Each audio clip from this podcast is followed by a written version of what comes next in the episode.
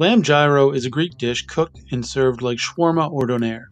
Gyro is traditionally cooked on a vertical spit, but this recipe miniaturizes it into individual portions, which are cooked on bamboo skewers.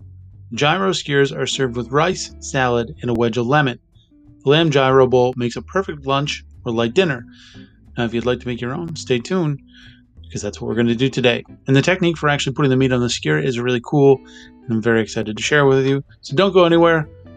Because I'm Chef Ben. This is Food and Five brought to you by chefsnotes.com. Let's make some lamb gyro bowls, guys.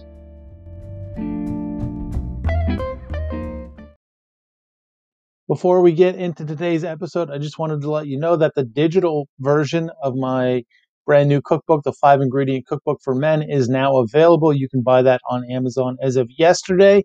Uh, and you can still pre order the physical copy, which will be released March 16th. If you haven't pre ordered your copy or you haven't bought your digital version yet, please go do it. It would mean the world to me. And if you do buy one, uh, remember to leave a review because uh, that would help me a great deal. I really appreciate it. Uh, and I'll share links in the description of this episode to Amazon CA and Amazon.com so you can get your copy today. All right, let's get to today's episode.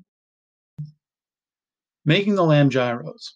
The lamb gyro ingredients are a pound of ground lamb, one teaspoon of minced garlic, a quarter teaspoon black pepper, quarter teaspoon cayenne, one teaspoon of onion powder, one teaspoon of oregano, and one teaspoon of kosher salt.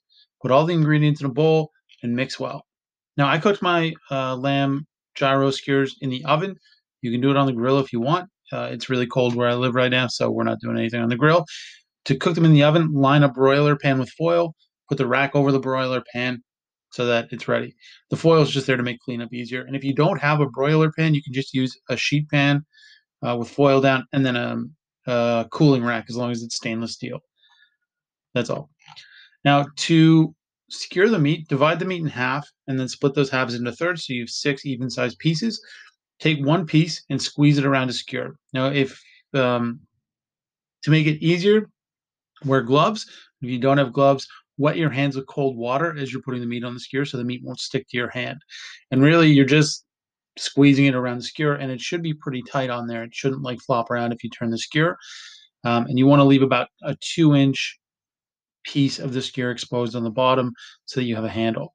But you're just squeezing and pressing, and you just want to get the meat on as evenly as possible. And you can do this with any kind of ground meat, and it makes a really delicious barbecue skewer or oven roasted skewer.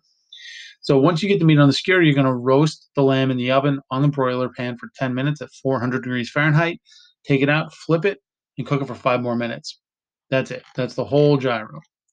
Now with it, um, we're going to make a little salad, uh, but we're going to make the dressing first. Now the dressing uh, for the salad is a very loose garlic aioli. When you see aioli on a menu at a restaurant, it is most often just flavored mayonnaise, but a true aioli is made with only garlic and oil the garlic and oil are emulsified to create a mayonnaise like texture.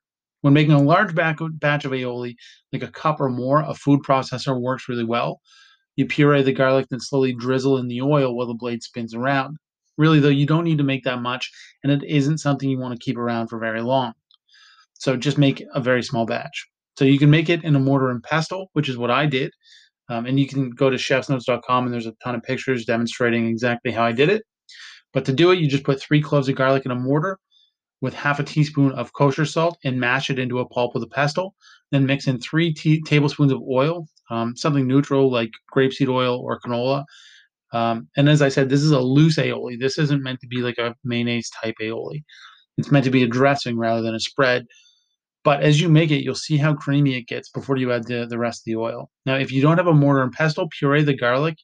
Um, just on your cutting board with a knife and some salt. I shared a video that I did uh, a long time ago. It's on my YouTube channel, and you can find a link to it on the blog.